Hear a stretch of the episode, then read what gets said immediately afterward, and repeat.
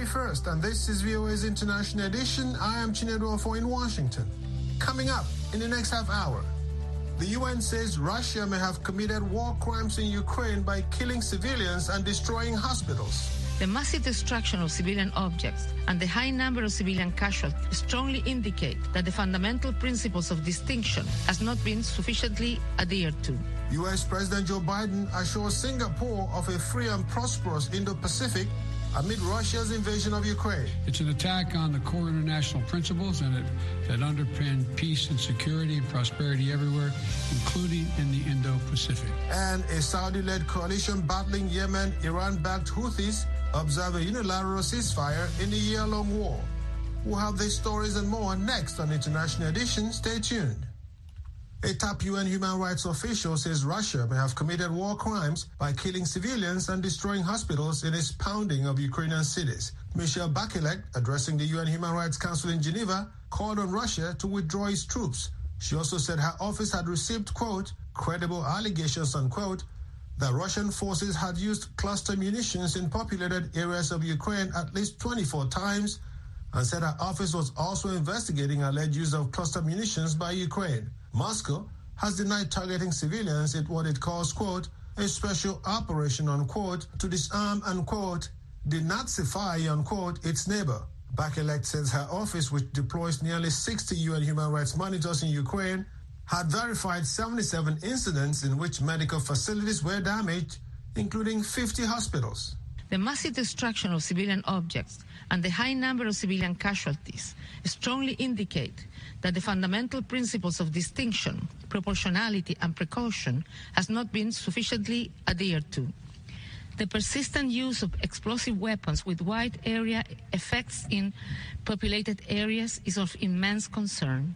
These weapons include missiles, heavy artillery, shells and rockets, and airstrikes, causing massive destruction of and damage to civilian objects.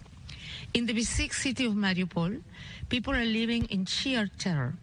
The situation is worsening by the day, with constant shelling, fighting in the streets, and people struggling to survive with the bare minimums of life's necessities, including food, water, and medical supplies.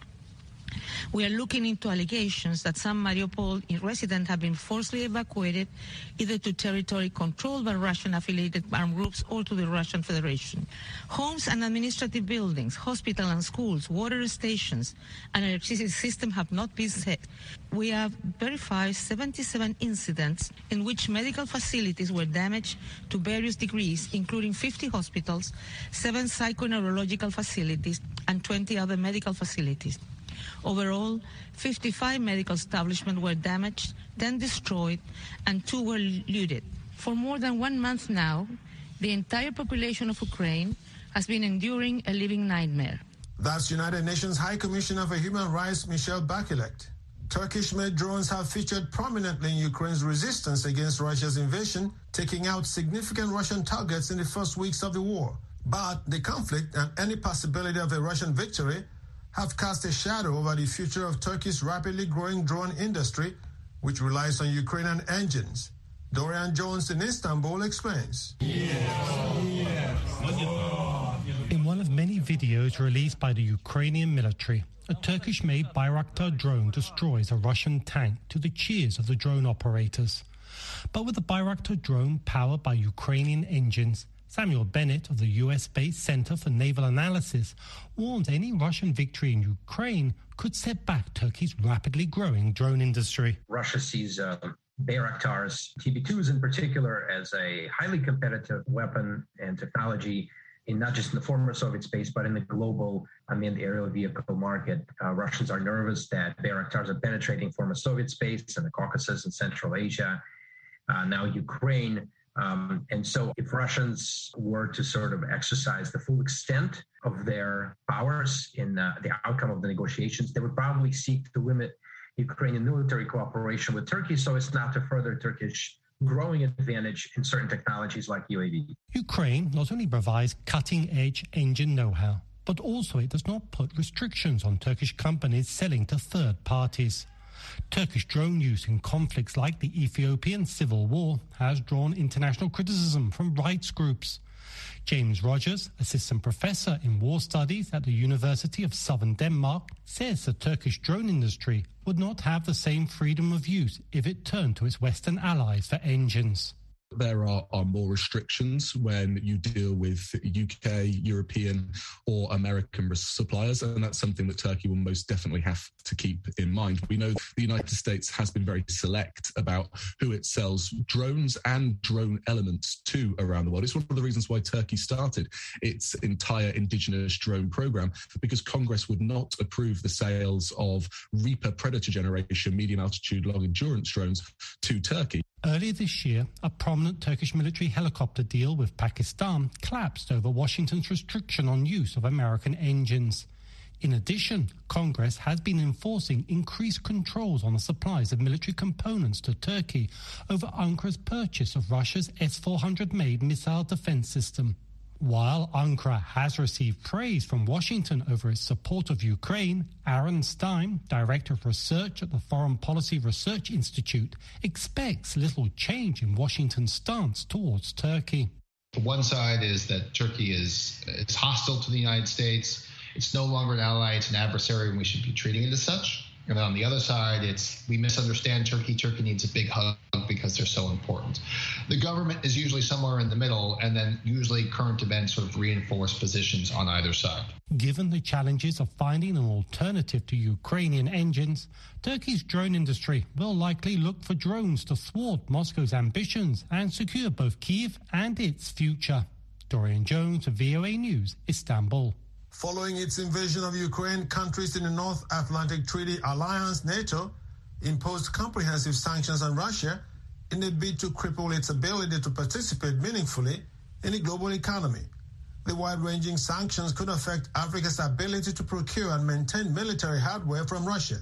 Reporter Andrew Omar discussed the risks and opportunities of this analysis with Cameron Hudson, a non-resident senior fellow at the Atlantic Council and former chief of staff at the office of the U.S. Special Envoy to Sudan in the U.S. Department of State. I think that the world is trying to isolate uh, the Russian economy. One of the aspects of Russia, their trading relationship with the with the continent is is arms sales figure very prominently and heavily. But I would also suggest that it has not been beneficial to the continent to have uh, those arms sales, especially when you look at uh, the principal purchasers of those, namely Sudan. So the fact that Russian arms may be less available on the African continent, I think, uh, not necessarily a bad thing. Almost half of Africa's imports of military equipment, 49%, come from Russia. By comparison, China accounts for 13% of the continent's arms imports. Do you think Africa might shift to China for its military exports instead of Russia? Well, I think that Africa is going to uh, seek military hardware and assistance from uh, whoever is offering the most attractive terms and offering the most attractive uh, hardware for the needs. I mean, obviously, you have to look at some of the conflicts that are playing out in Africa right now, and you're seeing that it isn't just a question of Russia or China. The United Arab Emirates, Turkey, Kuwait have become significant players. Egypt, a significant player in arms sales uh, across the continent. And so I think you're going to see a diversity of actors that are engaging in in arms sales uh, taking over, filling the vacuum and void left over by the, the Russian involvement the biggest buyers of armaments from Russia and most uh, long-standing importers are Algeria, Angola, Burkina Faso, Egypt, Ethiopia, Morocco, and Uganda. Egypt and Algeria are in the top 10 list of major importers in the world. Could the US and Western countries replace Russia in arms sales to Africa? I think that that's not something that the United States would be particularly well placed to do, given I think the the agenda that Washington has in trying to limit conflict on the continent. I think you're seeing right now a lot of effort to to try to move away from a purely securitized approach to dealing with African countries and engaging African countries. You know, you've seen the number of coups d'etats in uh, in Africa sharply rise in the last six months, and I think there's some questioning here in Washington about whether or not you know a military first approach to engaging African governments is in fact the right approach, especially with the Biden administration trying to say that it is placing a new emphasis on democracy and governance issues on the continent. That's Cameron Hudson of the Atlantic Council speaking with reporter Angie Omar. A free and prosperous Indo-Pacific is more important than ever, President Joe Biden said while meeting with his Singaporean counterpart against the backdrop of a raging conflict in Ukraine. Biden has painted the war as a global struggle between liberal democracy and autocracy. Singapore's leader said this is a battle for the rules-based global order. VOA's Anita Powell reports from the White House. The tiny nation of Singapore is more than 8,000 kilometers from Kiev, but the events there loom large for the Indo-Pacific, said Prime Minister Lee Hsien Loong during his first White House visit with Biden on Tuesday. Lee reiterated his nation's strong support of Kiev because, he said, what happens in Europe reverberates around the world. The war in the Ukraine has implications for the Asia Pacific. There are potential flashpoints and contentious issues in our region too, which, if not managed well, could escalate to open conflict. Countries with interests in the region need to pursue all efforts to settle disagreements through peaceful means so that we can avoid reaching a point of no return. Biden, who spent much of the last week in Europe shoring up those alliances, underscored the importance of global unity against Russian aggression.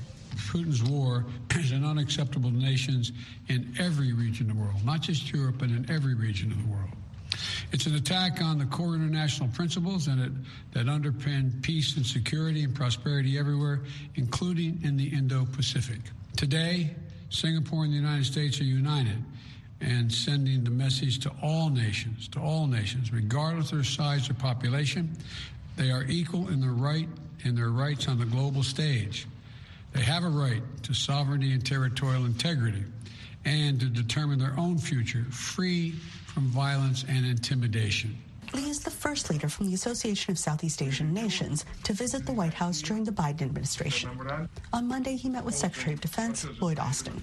Analyst Zach Cooper said Singapore, which has just 5 million people but is a major economic force in Southeast Asia, is sure to appreciate this high level of engagement from the world's largest economy. I think for Singapore, this is an important show that it's going to stand up for the rules of the existing international order and being able to come to the White House and, and be rewarded for that is is an important uh, signal that, that the United States appreciates what Singapore's done the last few weeks. And I think what we're going to hear over the next few months is a real desire from Singapore for the United States to take more of a leadership role economically.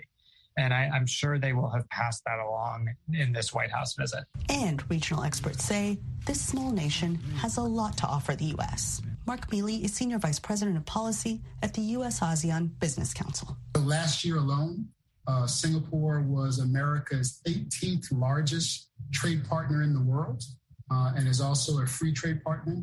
And I think probably a couple of points that'll be really part of the dialogue here is that, you know, we talk about, and, you know, even before the Ukraine Russia conflict, the importance of the Biden administration was really placing on trying to strengthen the resilience of America's global supply chains. Singapore, uh, in a number of key areas like energy and technology, is one of a major uh, trading and distribution hubs for the Indo Pacific region. And Biden said this warm friendship will soon expand as the U.S. hopes to host more ASEAN leaders for a summit in coming months. Anita Powell, VOA News, the White House. Thank you especially for receiving me. Jordan's King Abdullah is pressing diplomacy separately with Palestinian and Israeli leaders in a bid to prevent a repeat of last year's Ramadan violence between Israel and Gaza. The monarch meets Israel's President Isaac Herzog on Wednesday, the first official visit by an Israeli head of state to Jordan. It comes as Israel deals with a fresh wave of deadly violence, including an attack in a Tel Aviv suburb Tuesday that left at least five people dead. Dale Gavlak reports from Amman. Israel is already on high alert following a series of deadly attacks over the past week, and there is concern about an outbreak of violence in the Palestinian territories. Jordanian analyst Amr Sabeli tells VOA that King Abdullah is concerned about security and stability in the territories, particularly the West Bank, where tensions are rising as Ramadan approaches this weekend. Sabeli is a non resident fellow at the Washington based Stimson Center. The main challenge today Jordan is to avoid any turmoil or any kind of destabilization in the West Bank because most of the reports are talking about the addition of violence. One of the major issues for Jordan is to contain the situation in the West Bank to avoid any kind of falling into chaos at this stage. And this requires a kind of very flexible diplomacy of everybody. And it comes in a moment where Jordan started to have an open relation with the Israelis, to communicate openly with Israeli officials. This means for Jordan a new opportunity as well to influence the internal scene in the Palestinian territories. April is a sensitive period when Ramadan, Passover, and Easter converge. The conjunction of the religious holidays last year saw tensions sparked in Jerusalem. An 11 day war erupt between Israel and Gaza and ethnic Israeli Arab violence. Security fears in Israel are mounting after three deadly attacks in which at least 11 people were killed within a week. Two attacks were carried out by Israeli Arabs inspired by Islamic State, and the other by a Palestinian gunman. Concerns are rising of more attacks or an outbreak of intercommunal violence. Prime Minister Naftali Bennett said the country was facing a wave of terrorism. Palestinian militant groups Hamas and Islamic Jihad recently called for stepped up attacks in the West Bank and Jerusalem. Palestinian officials have repeatedly warned that the West Bank was on the verge of exploding. We've seen significant tension in Jerusalem, which hasn't died down since the last line of conflict. International Crisis Group analyst Tahani Mustafa told the Saudi Arab News newspaper. It only makes sense for Jordan to try and intervene in some way to quell tensions, he said. King Abdullah and Israeli Defense Minister Benny Gantz agreed on the need to preserve freedom of worship in Jerusalem and the West Bank and the importance of security coordination during the religious festivals. Jordan is the custodian of Jerusalem's Muslim and Christian holy sites under a 1994 peace treaty with Israel. The king and Israeli President Isaac Herzog say they are tackling the issues while seeking to deepen ties and maintain regional security. Dale Gavlak for VOA News, Amman.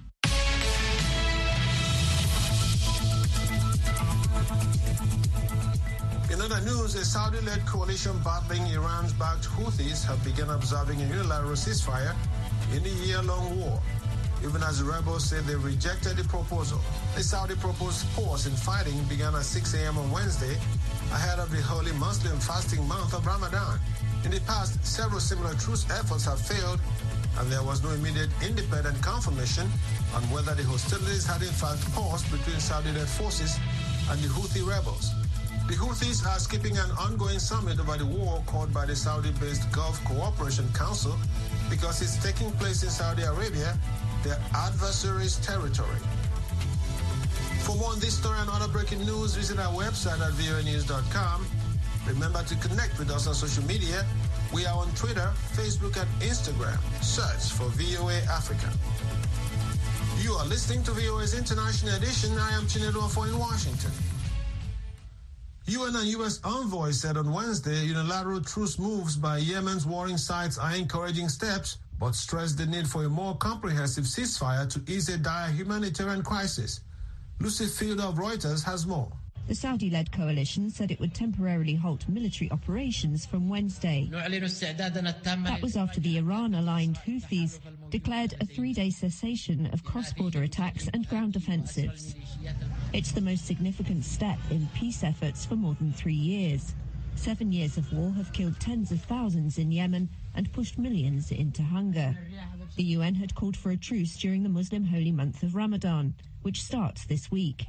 The UN and US envoys stressed the need for a more comprehensive ceasefire, speaking at talks hosted by Saudi Arabia of allied factions. The Houthis say they will only attend talks if they are held in a neutral country. This was the UN's special envoy to Yemen, Hans Grundberg, in Riyadh on Wednesday.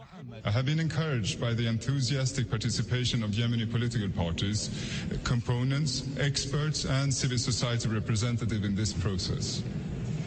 Across the plurality of voices, a common message has emerged. Yemenis want the war to end, and they want a just and durable peace. US Special Envoy Tim Lenderking told the gathering in Riyadh that the unilateral announcements were a step in the right direction. The two envoys have been pressing Riyadh to ease coalition sea and air restrictions on areas held by the Houthis, who ousted the Saudi backed government from the capital Sana'a in late 2014, prompting the coalition to intervene months later. They have also urged the Houthis to end an offensive in energy producing Marib, the internationally recognized government's last stronghold in North Yemen. A permanent ceasefire has proved elusive, with both sides resisting compromise.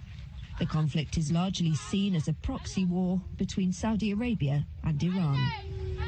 A new report on the human rights situation in the Central African Republic says combating impunity is key to achieving national reconciliation and a durable peace in the war-torn country. The report from a UN investigator was submitted to the UN Human Rights Council on Monday.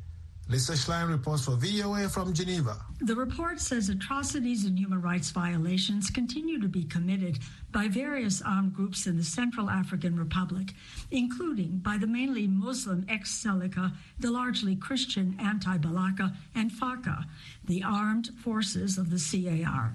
UN investigator Yawo Agbetse accuses them of pillaging and looting villages and of threatening the civilian population with violence to exact illegal taxes. He expresses particular concern about reports of ongoing human rights abuse by Russian mercenaries employed by the Wagner Group, a private security company which reportedly has close ties with FACA. He says witnesses have reported many crimes perpetrated by the mercenaries. Agbetse told the council they include sexual violence, intimidation, destruction of homes, racketeering, and torture. He speaks through an interpreter. The Russian bilateral forces have also hindered investigations where violations of human rights were committed. As regards contractual relations with the CAR under international law, the Russian bilateral forces uh, are not a recognized international body. Therefore, said Agbetse, the responsibility for violations falls on the Central African Republic government, which must take all measures to achieve justice for the victims.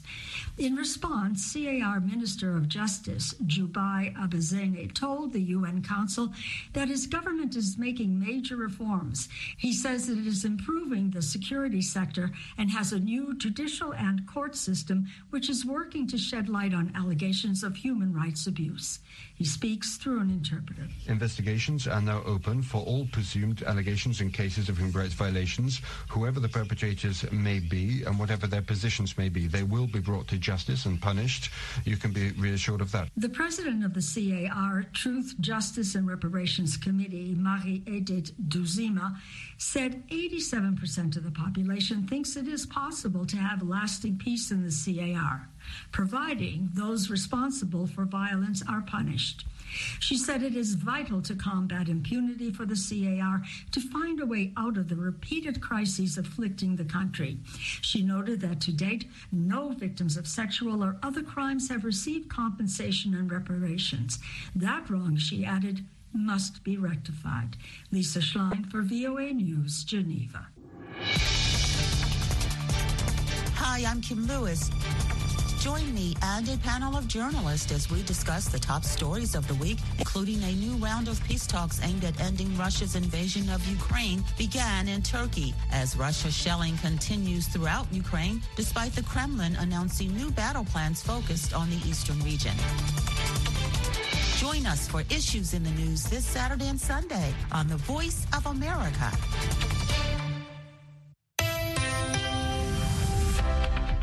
Go beyond the daily headlines with VOA's Flashpoint Ukraine. Each weekday at 1935 UTC, join me, Steve Miller, as I put the latest developments into a global context with interviews and analysis. Listen online at voanews.com slash flashpoint or in your favorite podcast player.